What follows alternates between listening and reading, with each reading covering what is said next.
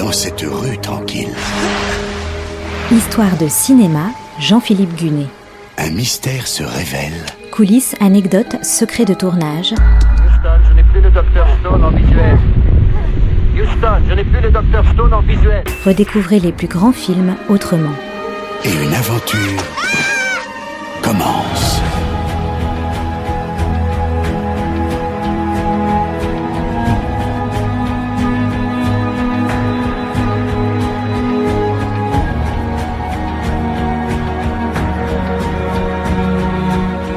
King Kong, le gorille le plus célèbre du cinéma. Il est devenu un mythe culturel grâce au chef-d'œuvre de 1933. Il a eu droit à un premier remake en 1976 avec Jessica Lange.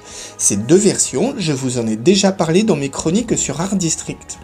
Remake ou pas, le film originel continue de traverser le temps et d'avoir ses fans. Mieux encore, de susciter des vocations. Parmi ses admirateurs se trouve un néo-zélandais, Peter Jackson.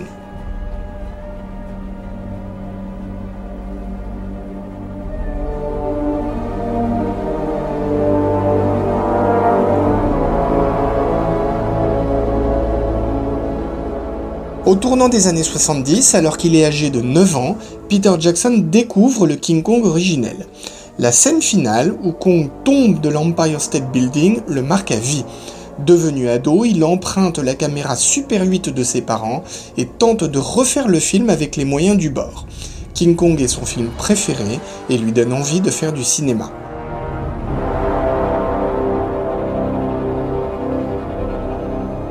Devenu réalisateur à succès, Peter Jackson n'a jamais renoncé à son idée de tourner sa version de King Kong.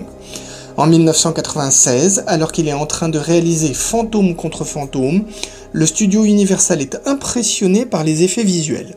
Il veut travailler avec le cinéaste et lui confier la réalisation d'un remake de L'étrange créature du lac noir. Peter Jackson refuse. Universal lui propose alors de tourner son King Kong. Au départ, il pense refuser, mais hanté à l'idée que quelqu'un d'autre le fasse à sa place, il finit par accepter.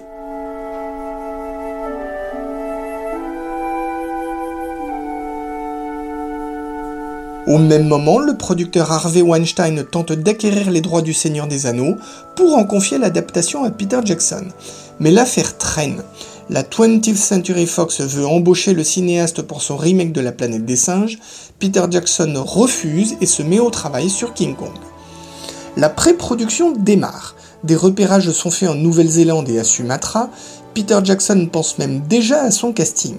Mais en janvier 1997, patatras, le studio Universal s'inquiète d'un coup. Qu'est-ce qui leur pose un souci ?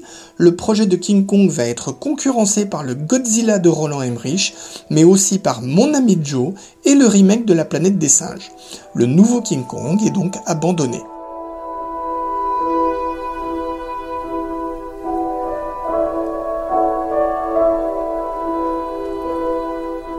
Peter Jackson décide alors de se lancer dans un projet pharaonique, l'adaptation du Seigneur des Anneaux, dont les droits ont finalement été récupérés par le studio New Line. Les deux premiers volets du Seigneur des Anneaux, La Communauté de l'Anneau et Les Deux Tours, sortent en 2001 et 2002. C'est un carton au box-office. Du coup, Universal retrouve son intérêt pour King Kong et revient voir Peter Jackson en mars 2003. Le cinéaste a sous la main le scénario de 1996. Il conclut un accord avec le studio Universal. Le film aura un budget de 175 millions de dollars, auxquels s'ajouteront 20 millions payés à Peter Jackson lui-même, au titre de réalisateur, co-scénariste et coproducteur. Le cinéaste partagera d'ailleurs ce cachet impressionnant avec Fran Walsh et Philippa Boyens, ses deux co-scénaristes. Fran Walsh, c'est sa femme. Avec elle et Philippa Boyens, ils ont écrit l'adaptation du Seigneur des Anneaux.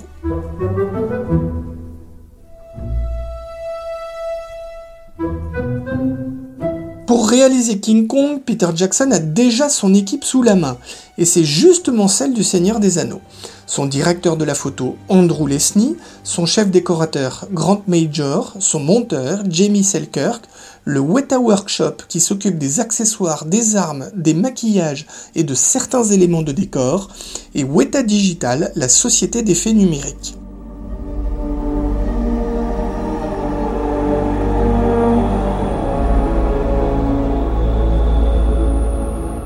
À peine Le Seigneur des Anneaux terminé, la pré-production de King Kong commence. Peter Jackson n'est pas satisfait du scénario de 1996. Avec Fran Walsh et Philippa Boyens, il le réécrit avec une idée, se rapprocher du film de 1933. Un mot sur les acteurs maintenant. Qui va succéder à Fay Wray et Jessica Lange dans le rôle de la belle kidnappée par Kong? Peter Jackson n'a qu'un seul nom en tête, l'Australienne Naomi Watts, révélée en 2001 par Mulholland Drive de David Lynch.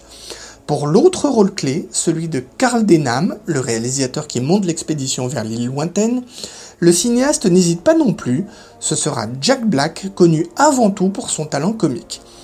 Jack Driscoll, le troisième personnage clé, est joué par Adrien Brody, le héros du Pianiste de Roman Polanski.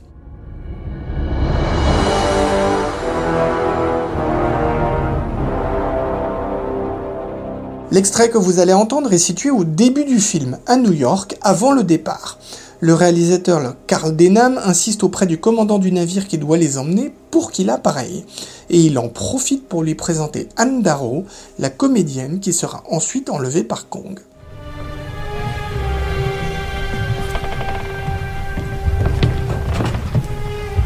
Ma'am. Anne Darrow. So you are ready for this voyage, Miss Darrow? Sure. Nervous? Nervous? No. Why? Should I be?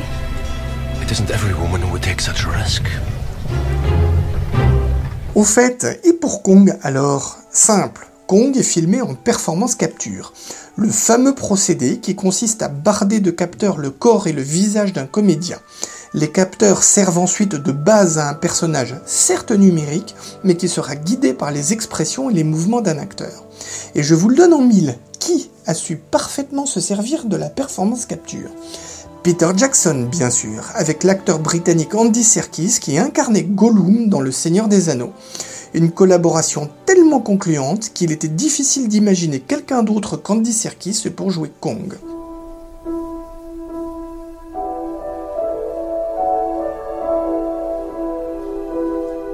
La semaine prochaine, je vous parlerai du tournage de King Kong qui s'est intégralement déroulé en Nouvelle-Zélande.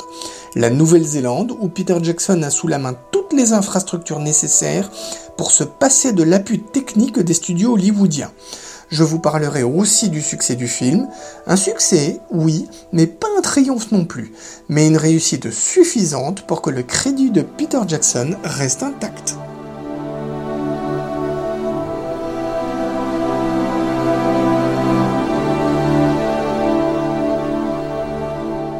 C'était Histoire de cinéma avec Jean-Philippe Gunet, à retrouver chaque semaine et en podcast sur notre site internet artdistrict-radio.com.